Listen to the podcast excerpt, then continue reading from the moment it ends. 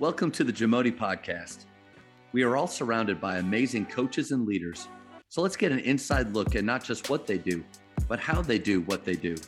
After all, becoming the best versions of ourselves is JAMODI, just a matter of doing it. The JAMODI podcast is powered by Sideline Interactive. Sideline Interactive is the leading manufacturer for high-quality, innovative scoring tables and LED video display boards that help coaches and schools bring more excitement to fans, create huge fundraising opportunities, and make their jobs easier. Visit sidelineinteractive.com to check out their amazing products. Sounds like culture is really important to you, and it is a buzzword. I almost feel like, what's another word I can put down where I don't have to use that word, but it is so important, and you do have to fight for it every day. In your opinion, how does culture drive performance? No, it's everything. We want to have a culture of hard work, and so if the culture is hard work, how kids understand that and how it's taught is by watching the older kids work hard every day and actually see it. So when you come into the gym and you're shooting on the gun, you're shooting game shots. When you're foam rolling, you're doing the same foam rolling routine as everybody else, and you're definitely not on your phone. And when you're stretching, you're doing the stretch, and you're detailed, you're focused, and there's a culture that needs to be built up with that. But you got to get high character kids that are willing to hold other kids accountable. But more than hold them accountable, I think it's the biggest factor is modeling it. If we could get good players to model it, and that's what we have here. Yeah. We have some great kids. I love our guys. They come in with a good attitude. They're ready to work hard, and they're modeling for the younger kids. This is how we do it at Southwestern. We're a hard work team. We get after it in practice. We pay attention to the small details, and we're not afraid to get our hands dirty and get some work done. I think that seems to me to be the difference between somebody that has just nice posters on their wall, and then occasionally they'll read a quote, and I've been guilty of it. I think, okay, got culture done today. And then we move on to the important things, but modeling it. And I don't know if there are coaches that listen to this have ever thought about, like, seriously writing down the things that you believe in, and then asking the tough question is, do we really live by this every day? If somebody was to walk in, would they see these things happening? I would imagine by you modeling it, or better players modeling it, you actually have a culture that is happening, not just on a T-shirt.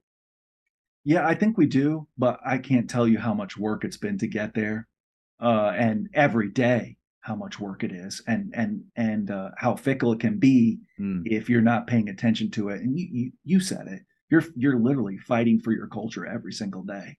I mean, if you're not ready to fight for it as a head coach every day, and your staff's not ready to help you fight for it, it's going to be a tough battle to win. But so far, we've had the energy. I've had such a great staff that has allowed me to fight for our culture. I've had really good X's and O guys. I've had really good recruiters that have really allowed me to take a higher view of our team and really worry about our team's culture when they've been able to take care of a lot of these other, I wouldn't say minor details, big details. Yeah. You've been there. How many years is this now? This is going into year 14. Into 14. Okay. Mm-hmm. How many years do you feel like it took you to, and culture can shift and change as we do, as we grow, we get hopefully smarter, we learn more from year to year and borrow things. How many years did it take for you to establish the kind of culture you like? That's a really good question. When I evaluated myself early on, I really looked at leadership being my weakness. And now I believe it's my strength as a coach. But I would say it's at least 5 to 7 years. Wow. Before I thought we had been below average. And now, I'm pretty proud of what we're doing, but, like we said, it's something that we continue to work for. We have a lot of people helping us, and it's been a long process. It's been a lot of work, but it's worth it. So I'm asking your advice now, because I think all these questions are for me. I want to learn, but then I know other coaches will want the same information. Being year 10 here at Faith, I worry sometimes that there's slippage and I don't even realize it. Like I'm a little blind to it. I don't see it. What's your advice on how being at the same place for a long time, you know, continuing to grow, strive for excellence, and not being blind to maybe some things that are happening right in front of you? Well, I think a great staff can help with that. That's, you know, willing to challenge you. And I've had that over the years. I have a leadership consultant on staff who has a doctorate degree on campus who challenges me weekly in different areas. And so, and having good mentors, having a mentor come to practice and actually watch you in practice and, you know, evaluate your body language. And maybe, you know, someone not on staff would be most helpful with that because it's so easy for them to be honest with you about it. Yeah.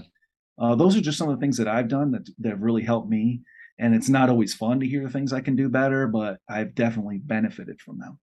Coach, that's such a good nugget, because I love when I had a coach the other day, a former Coppell coach, Coach Chastine, come to the gym, and I was honored to have him. And I even texted him, "Hey, Coach, thank you for coming and would love to hear your thoughts."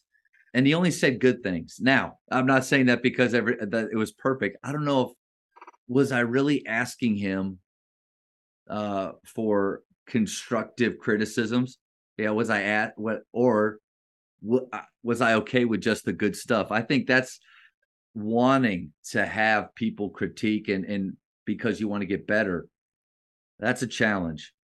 Yeah, and you're going to have to be really intentional. We have to be intentional with our questions and make sure that the person we're asking knows that you want that feedback. But that's something that I'll set up ahead of time with folks. I had an awesome mentor for the longest time, William Tisdale, who played for OU, Wayman's younger brother. Oh, wow. He mentored me for about 5 years, and he did it from Oklahoma. I mean, they're only two hours away, but he'd watch me on film and he'd give me feedback on my body language. And then we talked about all kinds of things. And he kind of really broke down a lot of things of what I struggled with and really helped me out a lot and build my confidence. And, you know, finding someone who can help you like that. How valuable is that to find somebody who's willing to help you like that? That's huge. I think it comes down to how much we ask our players to have a growth mindset and to keep striving for excellence. But how often are we really doing that? Are we being evaluated and growing or learning from that? So, man, I appreciate that. Kind of a challenge there for me, I think. Well, it's hard. We get busy, right? We got to do the practice plan, the lesson plan. We're recruiting or all the other families, all the other things that we have going on. It's hard to add that to the list, but when I've done it, it's been worth it. Thank you for checking out today's episode.